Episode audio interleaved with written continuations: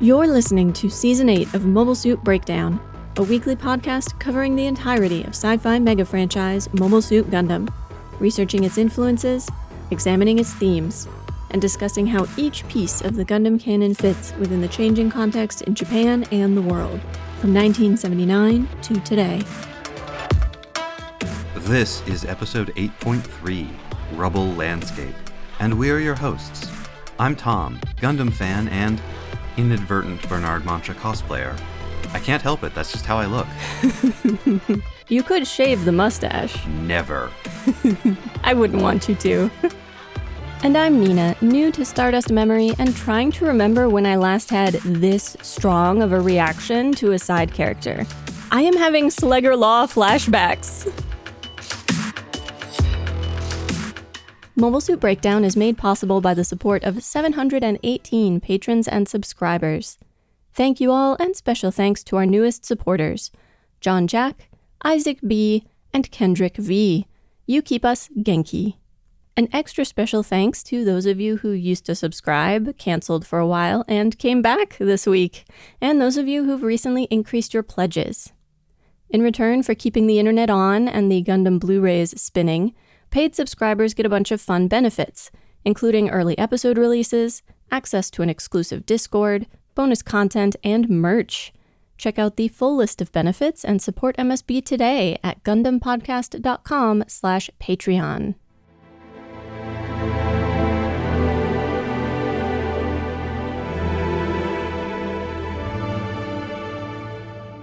This week's episode is a short one.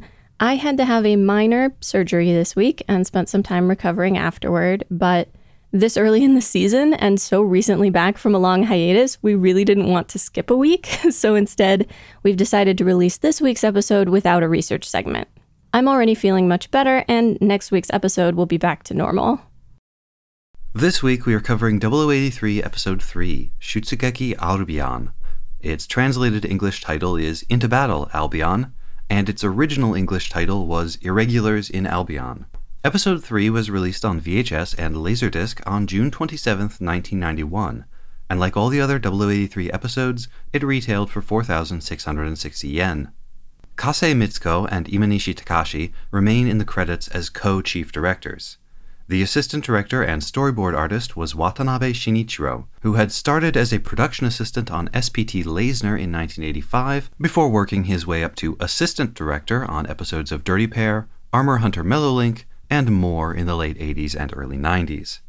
He doesn't have many credits on Gundam, just double oh eighty-three and a few storyboards for later projects, but he would go on to become a famous director in his own right, overseeing Cowboy Bebop, Samurai Champloo, Space Dandy, Carolyn Tuesday, and more. This episode also introduces a new character, Federation pilot Bernard Monsha, played by the voice actor Chafurin. Chafurin, that's a mononym, is a prolific voice actor with recurring roles in big tentpole franchises like Detective Conan, Crayon Shinchan, and Sazae-san. This is his first stint on Gundam, but he'll be showing up again about once or twice a decade.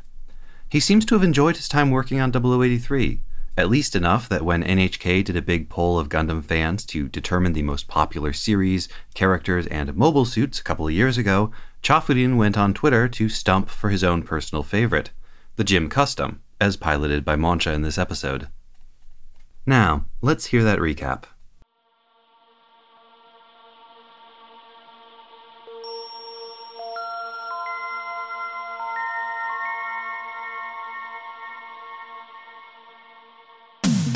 Cole and Keith returned to Torrington Base, the ruins full of chaotic but purposeful activity.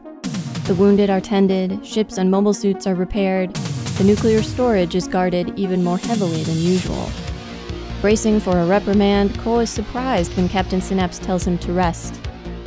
Though Keith is flying high, almost giddy with released tension, Cole dwells gloomily on Alan's death and on his inability to recapture the Unit two. Three new pilots arrive, reinforcements for the ongoing pursuit of Gato and the stolen Gundam. Monsha, Adel, and Bate are all veterans, former comrades of Lieutenant Burning, and full of bravado, certain that one of them will be chosen to pilot the Unit one. The most abrasive of them all, Monsha drinks constantly, harasses every woman in sight, and is outspoken in his disdain for the talentless rookies who let Gato get away. Given his dark mood, Cole is the first to admit that if it weren't for the support of the senior pilots, he'd probably have died. Yet Nina rushes up to contradict him. She's been analyzing the Unit one's combat data and is impressed with his performance. Monsha already seemed to enjoy insulting and goading Cole, as if he were spoiling for a fight. And now that he feels himself in direct competition with Cole for both the Unit one and for Nina, things come to a head. He challenges Cole to a mobile suit paintball duel. They head out into the desert, accompanied by Adel, Bate, and Nina, chasing each other around and through the skeletal remnants of the colony drop. It's all Cole can do to dodge Monsha's attacks, and more than once, Monsha has victory in his sights, only for random chance to snatch it away. Finally, Cole is trapped in a fall of rubble when part of the ruin collapses. Relishing his imminent victory, Monsha advances, but Cole isn't ready to give up. He uses his verniers to kick up a thick cloud of dust, obscuring his position. After he gets free, he sneaks up on Monsha, tackling the other mobile suit through a wall. By the time Monsha realizes what's happened, he is looking up at Cole's paint rifle. Lieutenant Burning, legs still in a cast but dragged from his hospital bed by Keith, arrives, furious with all of them for their recklessness and irresponsibility. Both Cole and Monsha are punished with one week of solitary confinement. In spite of that, when Captain Synapse requests that Lieutenant Burning join the recovery mission as commander of the mobile suit pilots, Burning's first question is, "Can I assign a rookie to pilot the Unit one?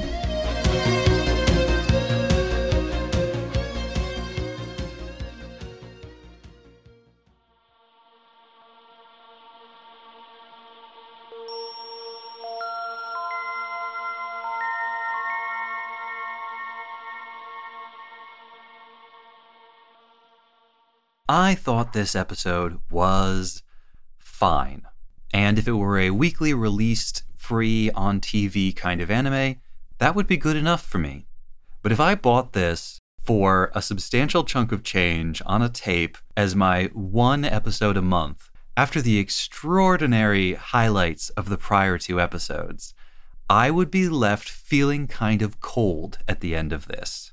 I know that this episode is doing a lot of very important narrative scaffolding. It's doing some heavy lifting and setting up presumably what's going to come in the next few episodes, but I really think that they could have done better. Unfortunately, I think the proof of whether or not this episode was constructed in a way it kind of needed to be, and this one just needed to be a less exciting episode or not, uh, the proof of that is going to be in future episodes. Well, let's run down what this episode actually does. I mentioned the, the narrative scaffolding, and a lot of that comes down to establishing the stakes, setting out the path of what these characters are going to be doing over the next few episodes. They're going to be chasing Gato and the G P O two and the nuke, and it introduces these new characters, in particular Bernard Monsha. The new characters, as well as uh, coming up with an explanation for how Nina and Orville, hmm. isn't that a setup for some excitement later? Why does Orville want to stay on the ship? Get to stay with the ship, that we are shifting our command center from the base to the Albion.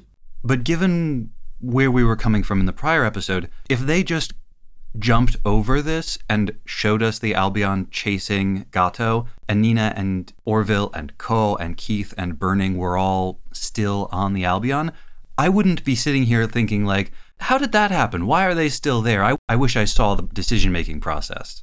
That was the direction that things seemed to already be going in. And it certainly would make sense. I actually quite like a lot of parts of this episode. It's just that as a whole, it doesn't completely work. You brought up stakes before, and all of these aftermath shots, which feel heavily inspired by war photography, right? Mm-hmm. Uh, mm-hmm. People being carried around on stretchers, men sprawled anywhere. There's a vaguely flat surface that's not covered in rubble. The wounded being given cigarettes by their friends. People just slumped any which place. The hospital has been wrecked, and so they've set up a bunch of tents outside of the hospital to treat the wounded. Totally overwhelmed by the number of people with everything from, you know, cuts and gashes to broken bones and, you know, damaged organs. And the same, but for the mobile suits. You love the phrase mobile suit gore. Well, several shots in the various kind of pans and montages of what's happening around the base include horribly damaged mobile suits, and there's like grease pooling around them or oil that looks like blood. Uh, the way they're being swarmed over is not dissimilar to, say, a surgical team, which can involve a dozen people hovering over one person. Kind of reminded me of like a NASCAR pit crew. Yeah. Speaking of things I did like in the episode, I still love the character design. Mm-hmm. The setting, the level of detail, how expressive they make the faces in particular. That hasn't changed. They didn't let me down there. Yeah, no matter how much we might um, hate him as a person, Monsha in particular in this episode, clearly the animators loved that face. the, they are, spend so much time just giving him goofy expressions and contorting his face into weird, monstrous postures. Let's just jump in and deal with Monsha. Since we have to. You mean deal with him? I wish. Um, he's just so despicable. God. He's, yeah. He's such a terrible, obnoxious, nasty person that it is all you can do to get anything else out of the episode. Because he's such a big part of so much of it. Yeah, yeah. This is Monsha's episode. Every episode has kind of had a void created by the fact that Ko is such a small, retiring person, such a minor character in his own show. He leaves a lot of space for other characters to step up and show off. And for the first two episodes, that space is filled by Gato. But Gato has stepped off the stage. He only has one tiny little scene in this episode. And in his place, we get Monsha. From the very beginning, established, Monsha is a drunk. He walks around with a bottle of whiskey and is drinking constantly. Wild Hawk Italian bourbon, which is not a real thing and is clearly based on wild turkey. Sorry, I just double-checked. It's actually Wild Hawk Italian brandy, not bourbon. You can't read it in the episode itself, but I found some setting art that has a clearer depiction of the bottle. Italian brandy makes more sense than Italian bourbon. He's not just flirting with all the women, he is like physically harassing all of the women, which is why Mora confronts him. Mm-hmm. And here's the thing, his friends don't talk much, right? The the other two who show up with him, who also know Burning from before, they don't say much of anything this episode, a line here, a line there. But they are forever making excuses for Monsha. Like, mm-hmm. I don't think they're actually any better than he is. I just want to get that off my chest, because they either ignore what he does and just let him do whatever, or they're making excuses for him to other people. Oh, now, now, Mora, like, we know he groped a bunch of women, but we're going to have to work together for a while, so maybe you should get over it. Yeah. They do occasionally say, like, hey, buddy, knock it off. Calm down. And then he keeps doing it and they don't do anything. Exactly. Monsha is the kind of guy who makes the people around him worse than they would be if he wasn't there. Like, I'm not saying that these two other guys, whose names, by the way, are Chap Adel and Alpha A. Bate. Uh, so alphabet. Uh-huh. So Bernard Monsha, Chap Adel, and Alpha A. Bate. I'm pretty confident at some point in the character design process, these guys were labeled pilots A, B, and C. Alpha, beta. Yep.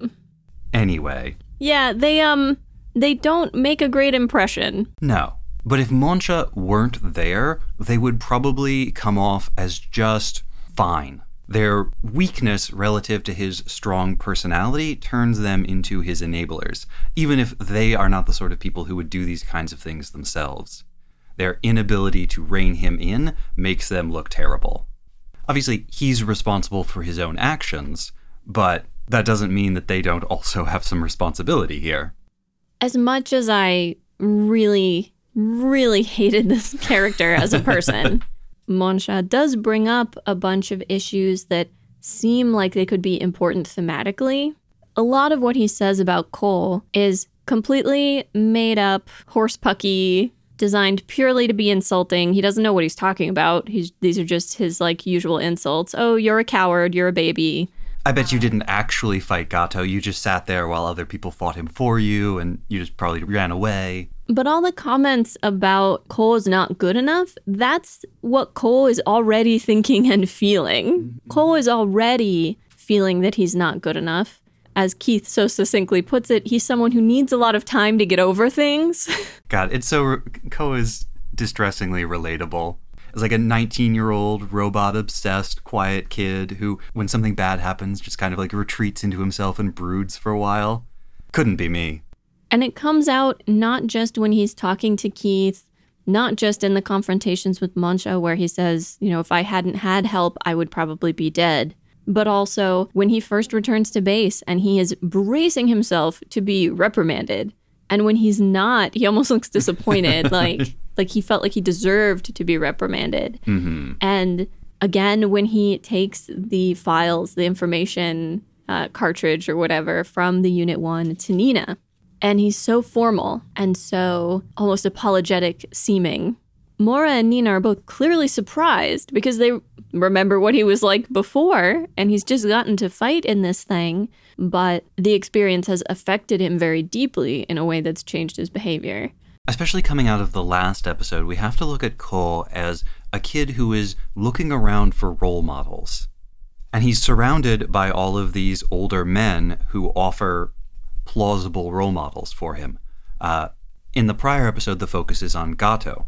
Well, I don't think that Ko would look at Monsha and say, you know, that's a role model. Monsha is a model of masculinity, a model of an adult man, an experienced pilot, a veteran soldier, the kind of person that Ko could grow into, mm-hmm. hypothetically.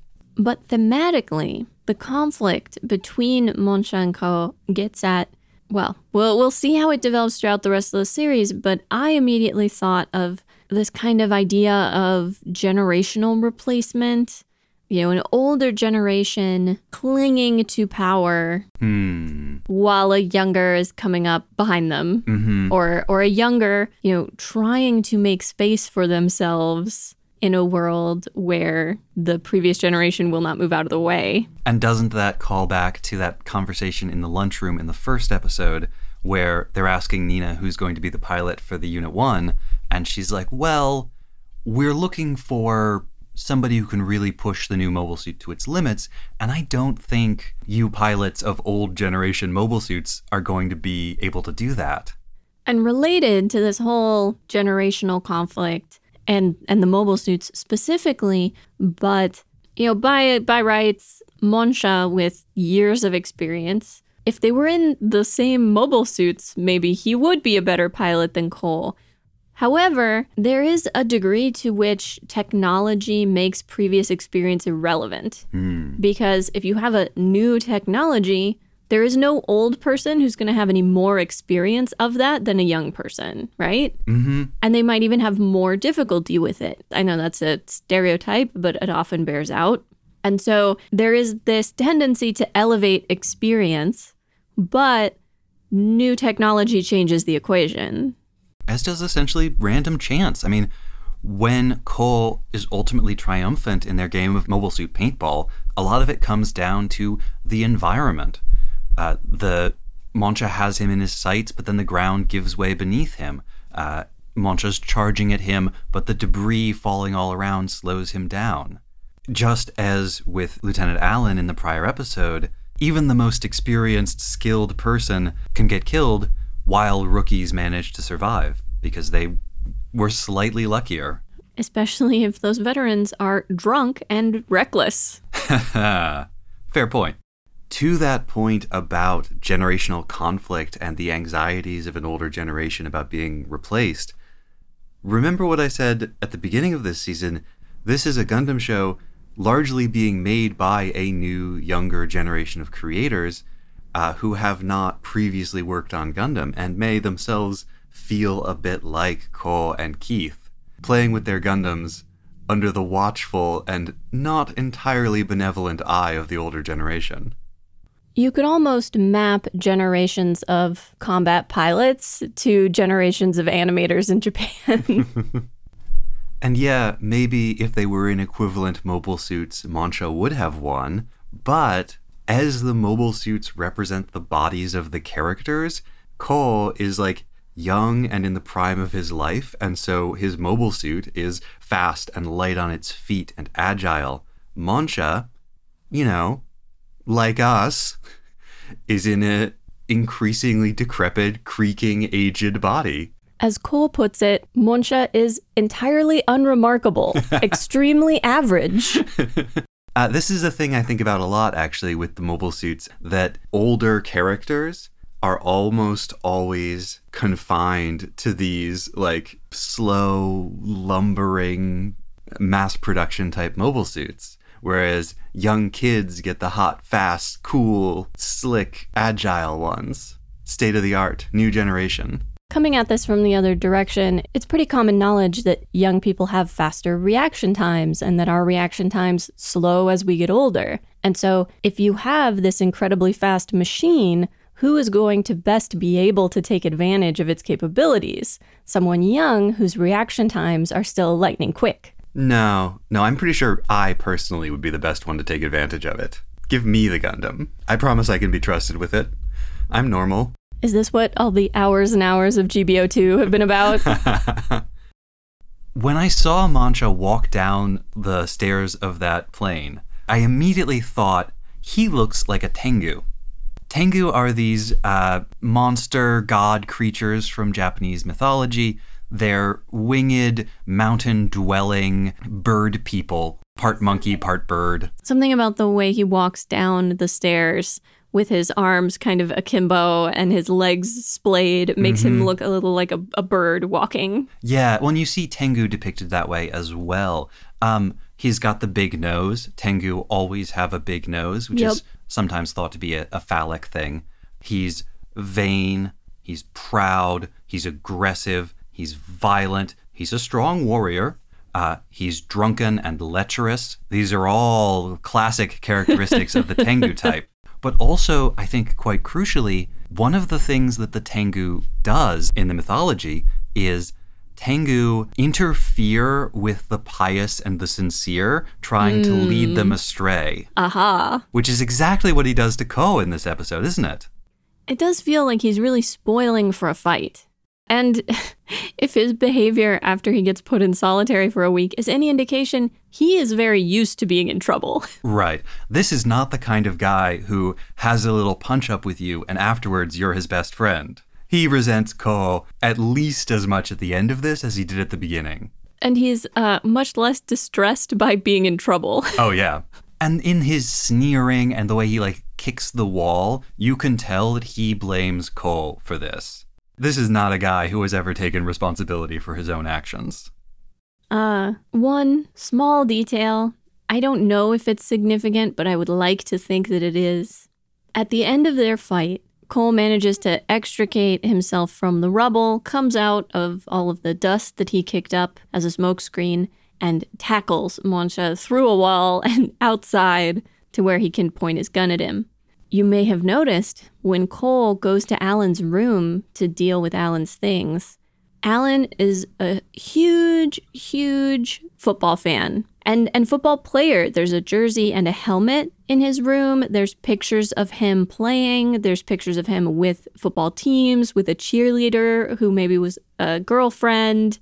This was a guy who was really into American football. He's got a football in his room that has N F L on the side of it. I am sure that that organization did not give its permission for that. And there are stickers on the locker. There's just a lot to it. And not that football is the only sport that involves tackling, but I like to think that Cole was inspired by Alan, perhaps, uh, or trying to win one for Alan when he tackled Monsha. Maybe so. That would be pretty cool. It is convenient of Alan to have, like, two personality traits and to decorate his room with them. He likes football and he likes hot girls. There is something really, like, a little, I don't even know how to describe it. It feels odd to have Cole there, so emotional, beating himself up, punching the wall, angry, sad, despairing, and there's a poster of a naked woman, mm-hmm. like, right behind him. mostly naked. I think she's wearing an open dress shirt or something. It's a tasteful nude.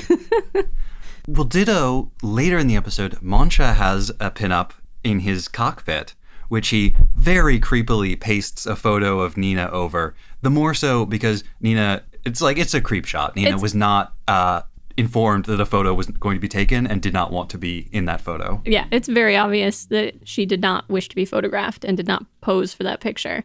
That was another thing about Monsha. Uh, I promise I'll stop bringing us back to Monsha. I'm sorry. I, I mean, I don't know that we have a whole lot more to talk about in the episode, unfortunately. But uh, throughout the first two episodes, Nina, other than her inexperience of combat and her fear of that, which feels pretty normal, seems quite self-confident, quite just sure of herself. She knows that what she does is important and valuable, and she's not especially deferential. She's not rude exactly, but she seems pretty comfortable with her position in this, you know, largely male-dominated field. But then you throw in someone like Monsha, and it's clear she doesn't entirely know how to deal with him. She's uncomfortable, and she tries asking him nicely to go away and being polite, and that doesn't work. And then she tries being stern like she was with Cole, and that doesn't work. And she's a bit at a loss. She is not used to dealing with that. Well, Monsha is not someone who is easily put off, and that really flummoxes Nina. Probably the only effective way to deal with him is what Mora threatened to do and what Ko eventually did, which is just to beat him up, to use superior physical force against him. You know, there's a there's a line between a character who you hate and a character who is fun to hate. And Monsha is straddling that line, stepping back and forth across it rapidly.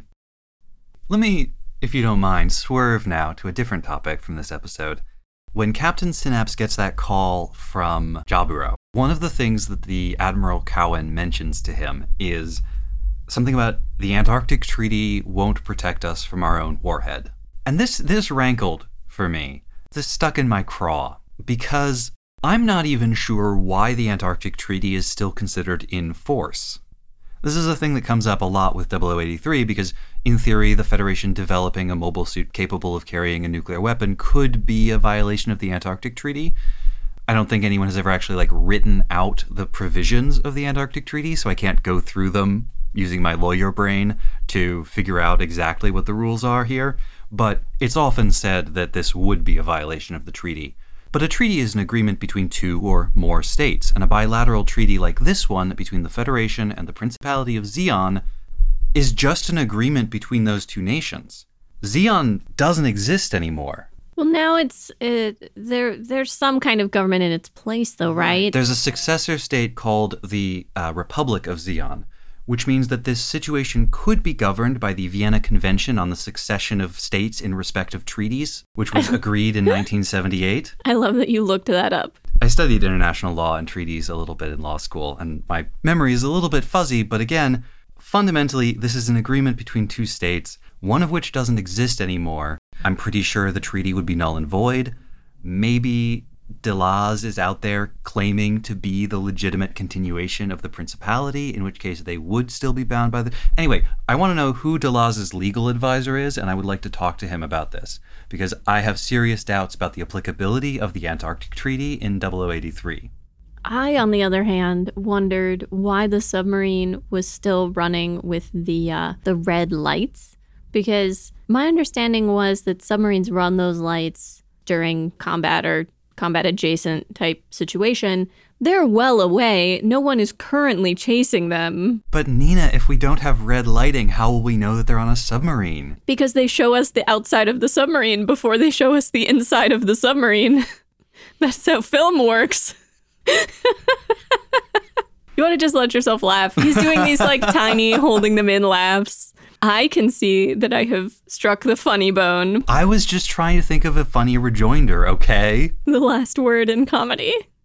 And about half a day behind them, the Albion is also making for Africa. They play uh, a tune when the Albion takes off. It's like a synthesizer instrumental remix of the melody of The Winner, the opening song, which is also the melody of Back to Paradise, the insert song that plays in the first episode. And I love this instrumental version. I love it so much, but I don't think it's ever been released. I don't think it's on either of the soundtrack compilations. I spent like an hour searching for it this morning and couldn't find it.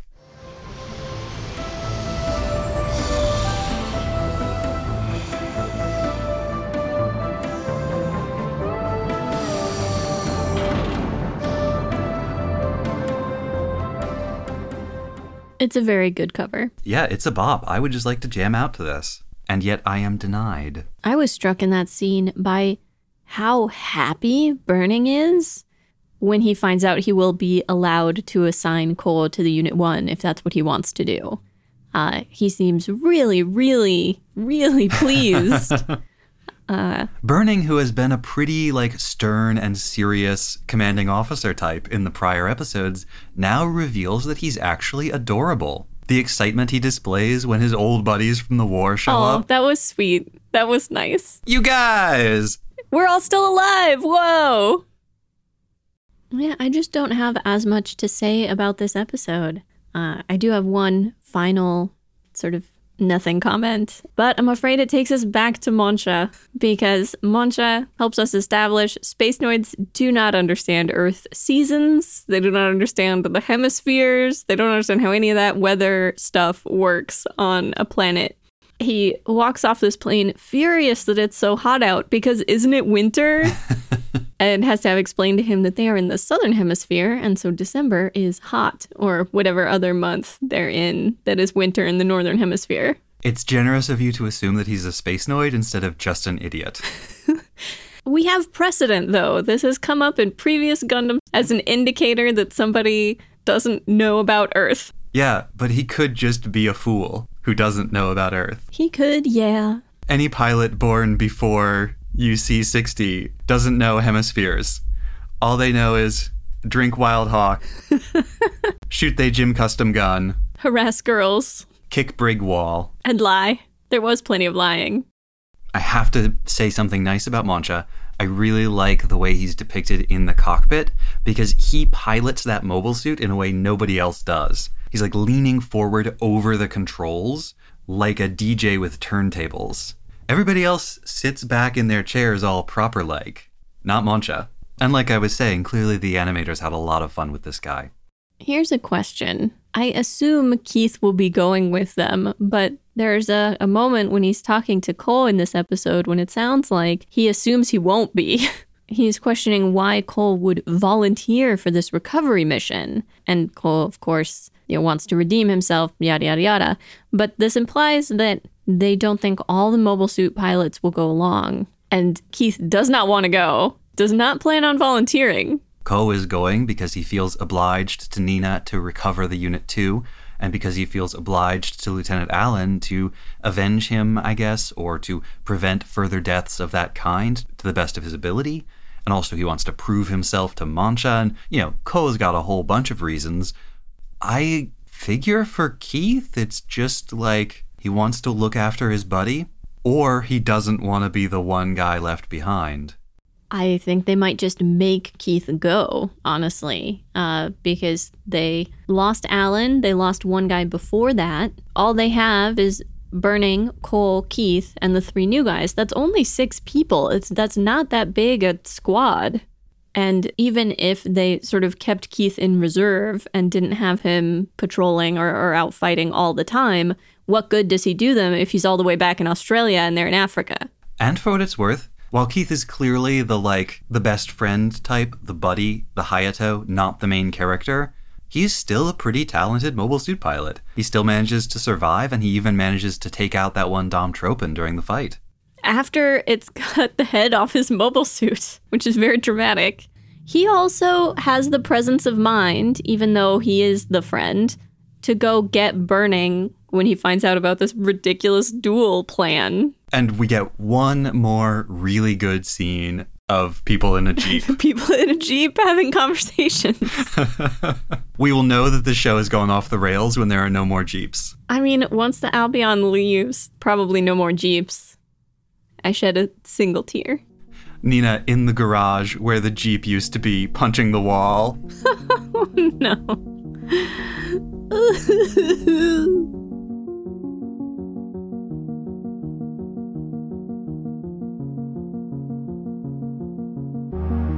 Next time on episode eight point four, The Danger is in a Particular Location, we research and discuss Gundam double oh eighty-three Stardust Memory, episode four, and pilots and mechanics are natural enemies, just like pilots and officers, and pilots and pilots.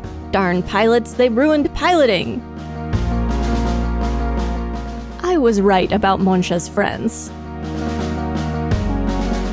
Mora is going to kill a man. Jaro. Also, I love her? Get in line. While we're near Kilimanjaro, could someone give Monsha and co. the Jared treatment? Champagne, big game hunting, massive diamonds, and other Ziani things. Keith's bowels nearly save the Federation. Men will literally live in an abandoned diamond mine for three years instead of going to therapy. Ah, he really is just an idiot. And then Amuro, I mean Cole, goad a prodigy into greatness isn't much of a plan. Hey, don't knock it, it worked. Ad Astra. And Team Xeon's blasting off again!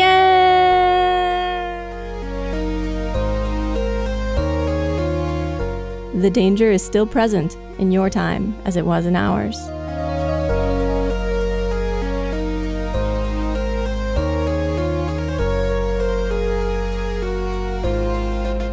Mobile Suit Breakdown is written, recorded, and produced by us, Tom and Nina, in scenic New York City, within the ancestral and unceded land of the Lenape people, and made possible by listeners like you. The opening track is Wasp by Misha Dioxin. The closing music is Long Way Home by Spinning Ratio. The recap music for this season is eighties synth rock guitar improvisation by Zombie Fish. You can find links to the sources for our research, the music used in the episode, additional information about the Lenape people, and more in the show notes and on our website, Gundam Podcast dot com. You can get in touch with us on Twitter or Instagram at GundamPodcast, or by email to hosts at Gundam Podcast dot com. And thank you for listening. The Wrong Gundam opinion this week was submitted by Eric, and it's that the opening lyrics, I've Got a Burnin' Heart, are actually a clever reference to the G P O two's tendency to overheat. Originally, the next chorus started, and I need a coolin' shield. You don't record the last part each time, you just use the... Uh, well, I've, you know, I've been a little more informal with it this okay. uh, this, this season. Which is fine. Sometimes I just say things like, hey, send me your wrong Gundam opinions. Yep. Send, send me your wrong Gundam opinions. You all have them. It's like being born canceled. Everyone is born with wrong Gundam opinions. Except me. I am merely a conduit. I'm a vector for other people's wrong opinions. I bet that most podcasters, streamers, YouTubers do not do vocal warm-ups, actually. You're saying that we're a cut above. We're yes. Next level. We hold ourselves to a higher standard. We want to give our listeners the best possible experience, which is not true of most podcasters, streamers, et cetera. Only us, exclusive to M S B, is the desire to... I was give going, our listeners a, po- a product they enjoy. I was going to joke that we're more vain, but I don't actually think that's true. I think most people who do this kind of thing, you ha- kind of have to be you vain. Have to, you have to be vain, yeah. To think that what you have to say is like worth people's time. Yeah. It's astonishing it works as well as it does. Although I think that about most biology, frankly. Yeah, uh, you know, one is always struck by the um, the dichotomy between human, like, frailty and resilience. Mm-hmm. Yeah, absolutely.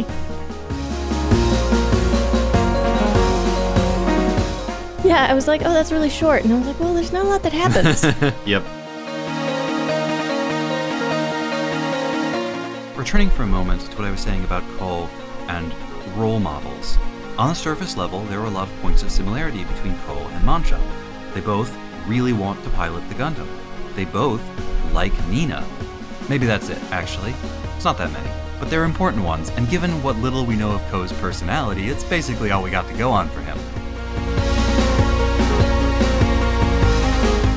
although there has been some, you know, jumping and using the jets to move about, the feel of the mobile suit combat in this show is much more like infantry combat than it is like planes, in particular because they're not fighting in space. Yeah. I think the, the planes metaphor works better in space, and on Earth, the infantry metaphor actually is more apt.